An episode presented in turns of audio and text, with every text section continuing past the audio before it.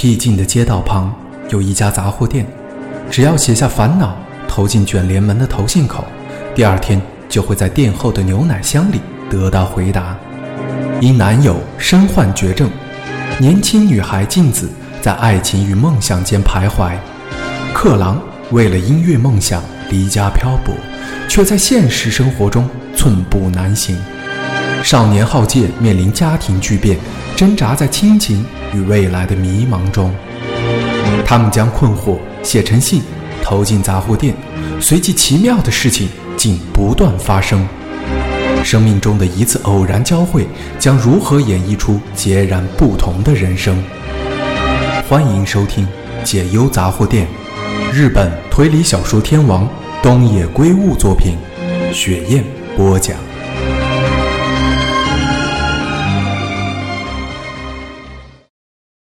第三章，在 Civic 车上等到天亮，走出检票口，看了一眼手表。发现时针和分针指向八点半刚过，他觉得不对劲，环顾左右，发现列车时间表上方的时钟显示已经八点四十五分了。浪矢桂枝撇着嘴角，咂了一声，这只老爷表又乱走了。他考上大学时，父亲送他的这只手表最近经常走走停停，用了二十年的表，寿命恐怕也差不多了。改天去买一只石英表吧。以前一只水晶振动式的划时代手表贵得离谱，差不多可以买一辆轿车。最近价格越来越便宜了。离开车站，走在商店街上，他惊讶地发现，虽然时间已经不早了，还有商店没有打烊。从外面看，每家店的生意似乎都很好。听说自从附近建了新市镇后，有很多新的居民迁入，车站前商店街的生意也越来越好。没想到这种乡下地方不起眼的商店街生意也这么好，桂枝有点意外，但看到从小长大的城区渐渐恢复活力，也开始感到高兴，甚至很希望自家的杂货店也可以开在这条商店街上。他从商店街。转进一条岔路，走了一阵子，来到一片住宅区。这一带不断建造新房子，所以每次来这一带，周围的景色都不一样。听说这里的居民有不少人每天搭车到东京上班，即使搭特急电车，恐怕也要两个小时。自己绝对没办法过那种生活。桂枝忍不住想，他目前在东京租屋而居。虽然空间不大，但也有两房一厅，和妻子、十岁的儿子一起住在那里。他也知道自己虽然不可能每天从这里搭车去上班，但是下次搬家时，恐怕不得不搬到较远的地方。人生不如意十有八九，通勤时间增加这点小困难应该不足挂齿。穿越住宅区后，在 T 字路口右转。又继续走了一段，这是一段和缓的上坡道。来到这里之后，即使闭着眼睛也可以走回家里。他的身体知道该走多少步，也知道马路的弯度，因为他在高中毕业之前每天都走这条路。不一会儿，右前方出现了一栋小房子，虽然亮着路灯，但看板太陈旧了，看不清上面的字。铁卷门已经拉了下来。他在店门前停下脚步，再度仰头看着看板，“浪氏杂货店”。走近时，勉强可以分辨这几个字。房子和隔壁的仓库之间有一条宽一公尺左右的防火巷。桂枝沿着防火巷绕到店的后方。读小学时，他都把脚踏车停在这里。店的后方有一道后门，门旁装了一个牛奶箱。十年前左右，牛奶公司每天会上门送牛奶。母亲去世之后不久，家里不再订牛奶了，但仍然保留了牛奶箱。牛奶箱旁边有一个按钮，只要一按，门铃就会响。但现在已经坏了。桂枝拉着门把，门立刻打开了。他已经习以为常了。晚上好，他用低沉的声音打了一声招呼。但屋内没有人回应。他自顾自走了进去，脱下鞋子进了屋。一进屋就是厨房，沿着厨房往里走就是和室，继续往前走就来到店铺。熊志穿着日式长裤和毛衣，跪坐在合适的矮桌前，缓缓抬头看着桂枝。他的老花眼镜已经滑到了鼻尖。怎么是你？什么？怎么是我？你门没有锁，不是叮咛你好几次要记得锁好门吗？别担心。有人进来时，我会知道。我进来时，你根本不知道，你没听到我的声音吧？我有听到声音，但正在想事情，所以懒得回答。又在强词夺理了。桂枝把带来的小纸袋放在矮桌上，盘腿坐了下来。这是你喜欢吃的木村屋红豆面包。哦，熊志眼睛亮了起来。每次都让你破费，小事一桩。熊志，嘿呦一声站了起来，拿起纸袋，打开旁边神桌的门，把装了红豆面包的袋子放在神桌前，站在原地摇了两次铃，又放回了原位。虽然他很瘦小，但即使年近八十，身体还挺得很直。你吃过晚餐了吗？下班后吃了荞麦面。今晚我要住在这里。这样啊，你有告诉夫美子吗？有啊，他也很担心你。你身体怎么样？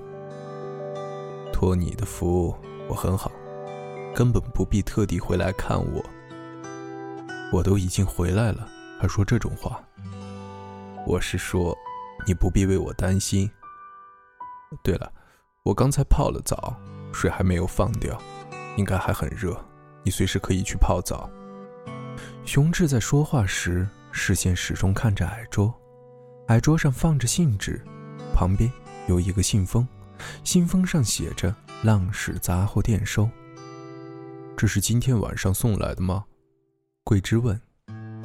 不，是昨天深夜送来的，我早上才发现。那不是。应该今天早上就写回信吗？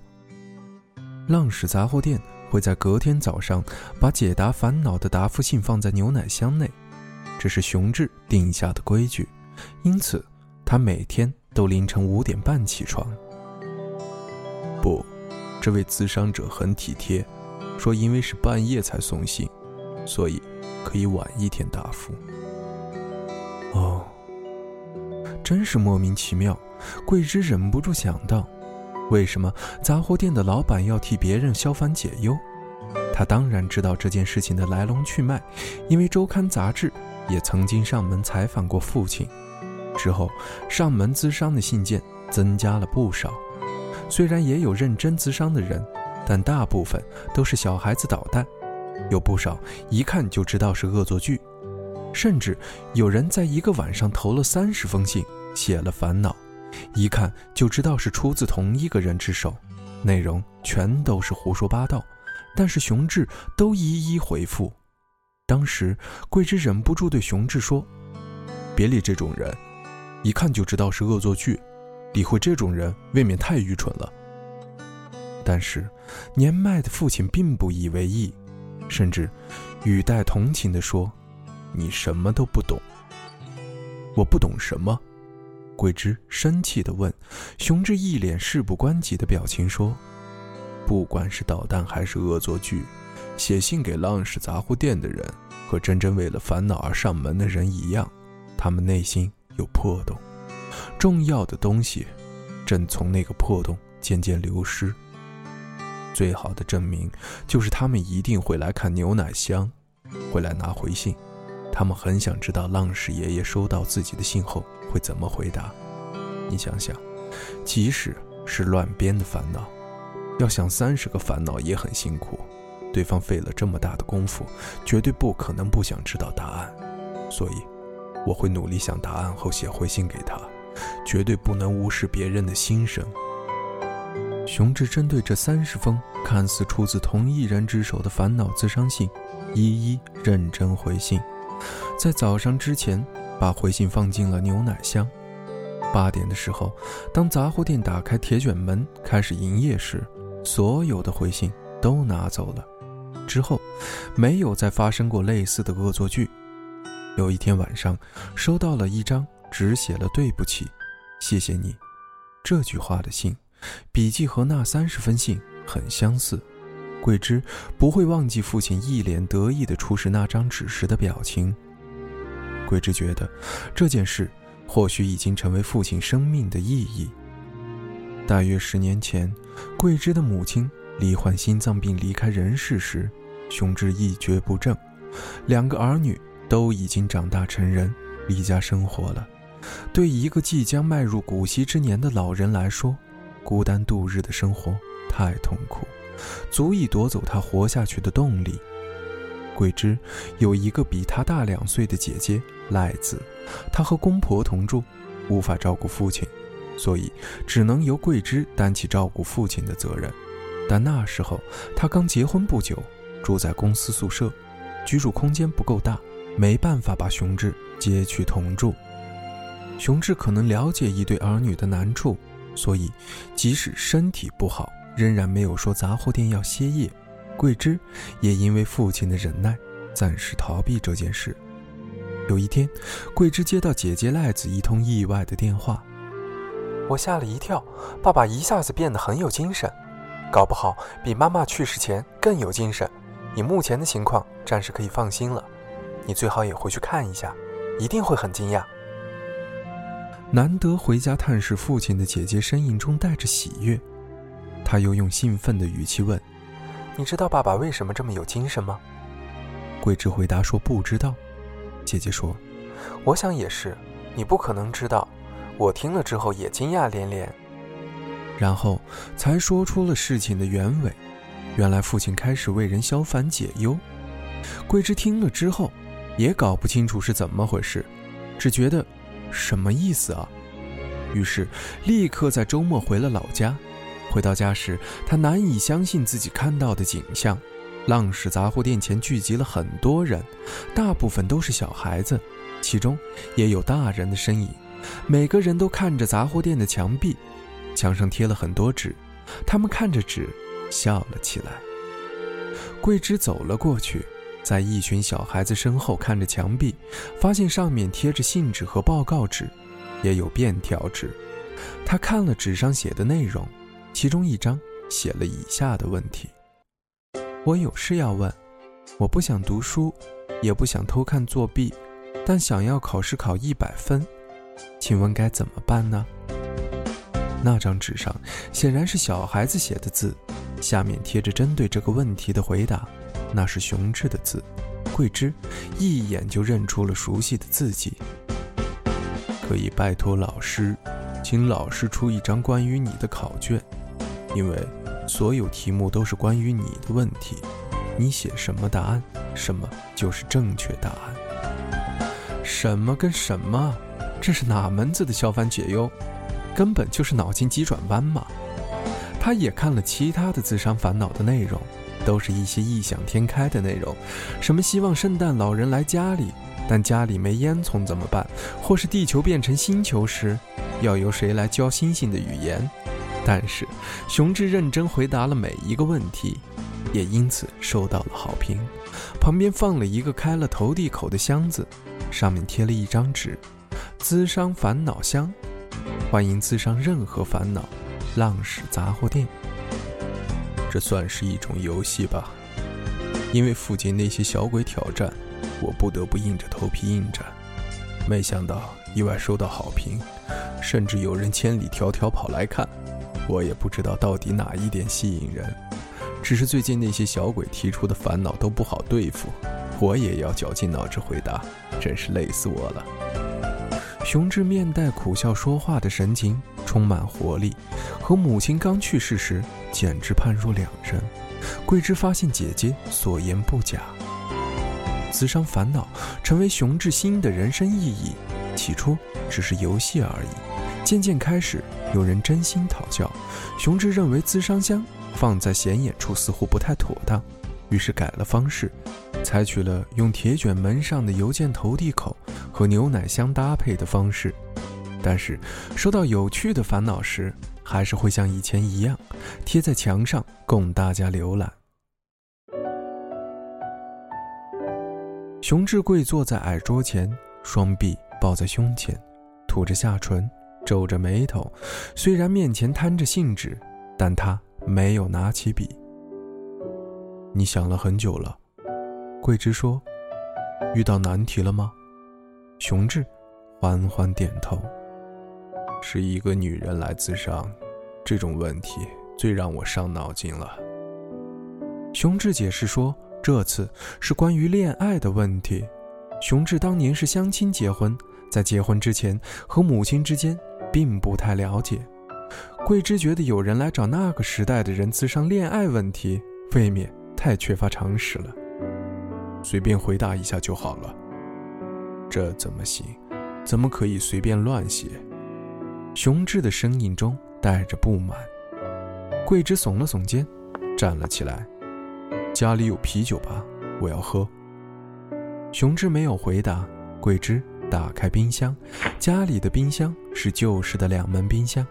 两年前，姐姐家新买冰箱时，把原本的旧冰箱送来家里。之前，家里用的单门冰箱是昭和三十五年，也就是一九六零年买的。那时候，桂枝还是大学生。冰箱里冰了两瓶啤酒。熊志喜欢小酌，冰箱里随时都有啤酒。以前他对甜食不感兴趣，六十岁后才开始喜欢吃木村屋的红豆面包。桂枝拿起一瓶啤酒，打开瓶盖，又从碗柜里拿了两个杯子，回到矮桌前。爸爸，你也喝吧。不，我现在不喝。哦，是吗？真难得。我不是说过很多次。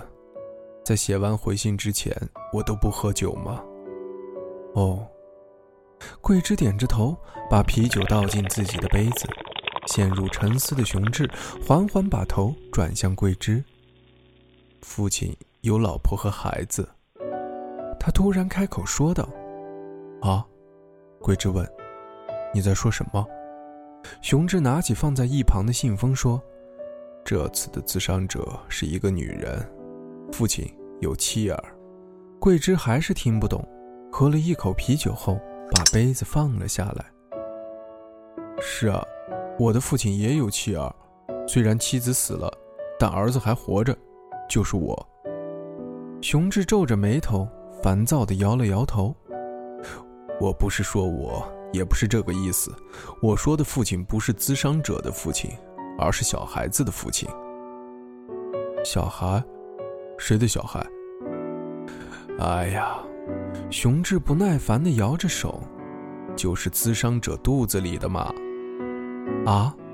桂枝发出这个声音后，终于恍然大悟。原来是这样，滋伤者怀孕了，那个男人有妻儿。对呀，我刚才不就说了吗？你的表达方式有问题，你只是说父亲，大家都以为是自伤者的父亲。这就叫贸然断定，是吗？桂枝偏着头，伸手拿起酒杯。